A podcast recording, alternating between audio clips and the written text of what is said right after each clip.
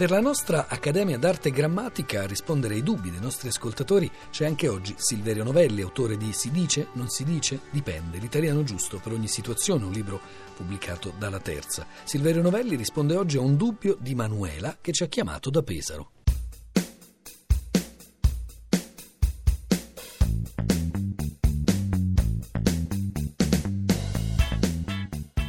Buongiorno, mi chiamo Manuela, chiamo da Pesaro e avevo un semplice quesito da porre riguardo ai termini esaustivo ed esauriente. Quando è più opportuno usare l'uno? Quando è più opportuno usare l'altro? Grazie, buongiorno. La domanda che ci hai fatto, cara Manuela, è interessante perché parole che per significato sembrano a prima vista quasi uguali Beh, tanto uguali potrebbero non essere. E se sono simili, ebbene, perfettamente simili non sono mai, cioè non si possono sostituire l'una con l'altra in ogni circostanza comunicativa. Insomma, i sinonimi perfetti esistono soltanto in teoria.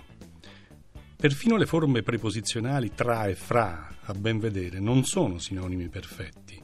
Fra fratelli è meno adeguato di tra fratelli, poiché in questa ultima sequenza viene garantita l'eufonia, cioè l'incontro gradevole dei suoni, che nell'altro caso invece è disturbato fortemente. Quindi, in quel contesto specifico e in altri del genere, la sostituibilità assoluta di tra e fra viene meno.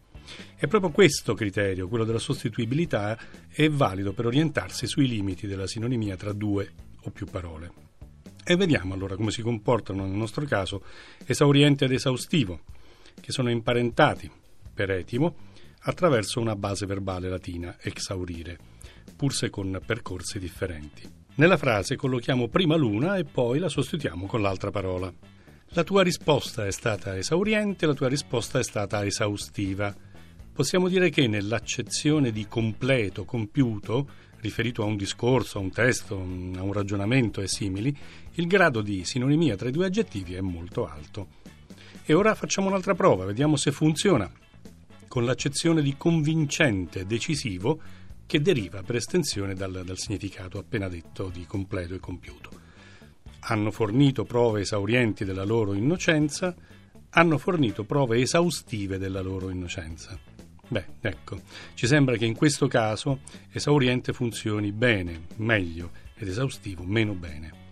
Ecco dunque che la sinonimia fra le due parole si dimostra parziale a causa di un diverso profilo semantico. E aggiungo che nel moderno linguaggio della statistica assolutamente si deve parlare di riassunto esaustivo, traducendo dall'inglese exhaustive summary, ma non si può parlare sensatamente di riassunto esauriente. Ultima notazione. Esaustivo rielabora una base latina, ma la rielaborazione non avviene da noi, avviene in Inghilterra Infatti esaustivo è un, è un adattamento formale della voce inglese exhaustive. Vediamo. Esaustivo viene attestato, secondo i nostri dizionari, per la prima volta nell'italiano scritto negli anni 40 del Novecento, ma oggi disponiamo anche di strumenti agili che permettono di sondare più indietro nel passato e con più facilità.